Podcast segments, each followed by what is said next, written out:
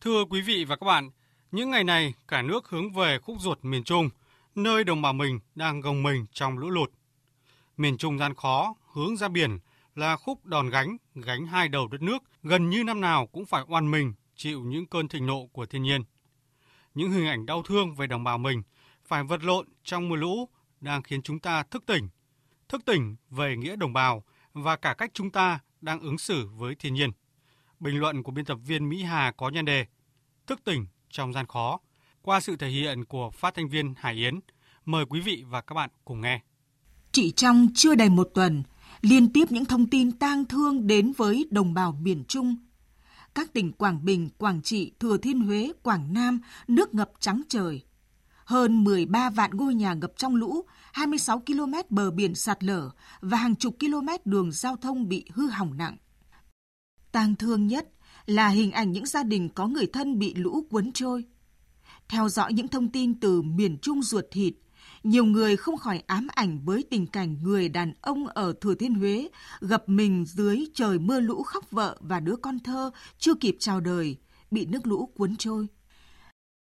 Ám ảnh để rồi biết yêu thương và san sẻ nỗi đau với đồng bào mình. Ngay trong những ngày mưa uy hiếp miền Trung, các bộ ngành chính quyền các tỉnh trong khu vực gần như dốc toàn lực để đối phó, đảm bảo an toàn tính mạng cho người dân. Phó Thủ tướng Chính phủ cùng lãnh đạo quân khu 4 các bộ ngành đã có mặt kịp thời ở vùng bão lũ, khẩn trương chỉ đạo địa phương cứu hộ khắc phục hậu quả thiên tai.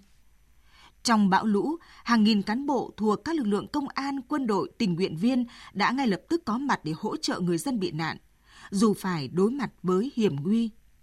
Đó là câu chuyện của tình quân dân bền chặt trong gian khó.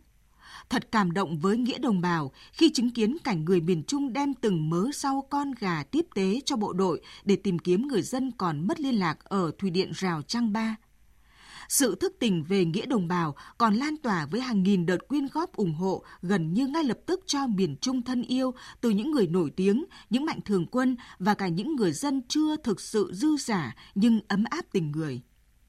Sự chung tay ngay lúc này là sức mạnh tổng hợp đẩy lùi thiên tai, giúp đồng bào mình nhanh chóng khắc phục khó khăn, ổn định đời sống. Bên cạnh sự thức tỉnh về tình người ấy, còn một sự thức tỉnh khác ít nhiều ám ảnh đó là sự ám ảnh về cơn giận của mẹ thiên nhiên. Tại sao hơn 10 năm trở lại đây, giải đất miền Trung liên tục hứng chịu thảm cảnh lũ tiếp lũ, cảnh nước trắng trời kéo theo sinh mạng của người dân vô tội và tài sản mồ hôi nước mắt của họ? Phải chăng đó là hệ quả của tình trạng phá rừng làm thủy điện mà lợi ích chỉ thuộc về một nhóm các nhà đầu tư và kinh tế địa phương, còn hậu quả thì hàng triệu người dân phải gánh chịu? Câu hỏi nhiều năm rồi, vẫn chưa có câu trả lời rốt ráo. Tiến sĩ Đào Trọng Tứ, trưởng ban điều hành mạng lưới sông ngòi Việt Nam cho biết, mặt trái của thủy điện đã được các chuyên gia về nước khuyến cáo từ lâu. Năm 2013, Quốc hội đã ban hành nghị quyết 62 yêu cầu đưa ra khỏi quy hoạch 424 dự án thủy điện nhỏ có nguy cơ ảnh hưởng tới phát triển bền vững, đồng thời yêu cầu chính phủ các địa phương tiếp tục tổ chức rà soát, đánh giá quy hoạch thủy điện, kiên quyết loại bỏ, dừng các dự án công trình thủy điện không hiệu quả, không đảm bảo an toàn, có ảnh hưởng xấu tới chế độ dòng chảy và đời sống người dân. Thế nhưng, chỉ sau một thời gian, thủy điện nhỏ lại vô tư mọc lên tại những vùng có sông suối, tiếp tục gieo những mối lo rình rập cho người dân trong khu vực.